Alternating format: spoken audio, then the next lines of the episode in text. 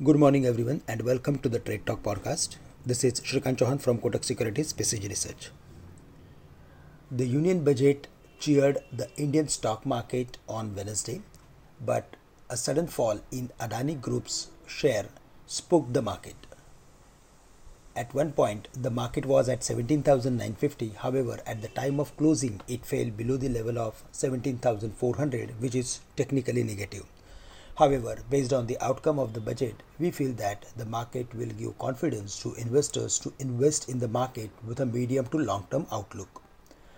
The FY24 Union budget has done a fine balancing act between fiscal consolidation, increasing attractiveness of the new personal income tax regime, and continued higher capital expenditure.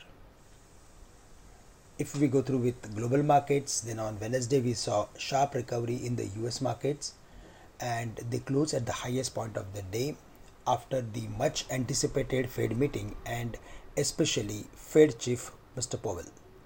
The Federal Reserve raised rates by a quarter point and said it still sees ongoing increases. Powell backed that up but said it's a good thing and gratifying that inflation is coming down even without labor markets weakening.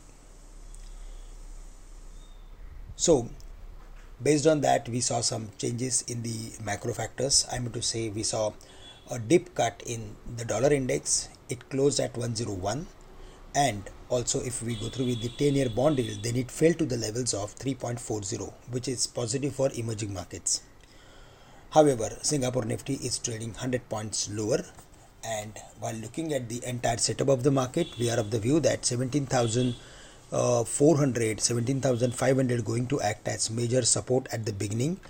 Below 17,350, which was yesterday's lowest lowest level, we can expect market to fall to the levels of 17,250 or 17,200.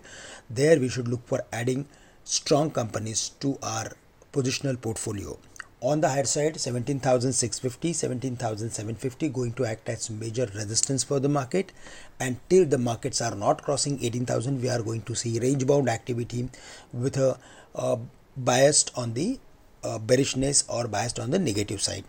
FIs are consistently selling in the market. However on the day of budget we saw some buying from FIs so if we see the markets are dropping to the important levels of 17200 or 300 we should be buyer in the markets that the broader strategy for the day. That's all from my side. With this i'm ending today's morning podcast. Thank you very much for listening me. Have a great day to all of you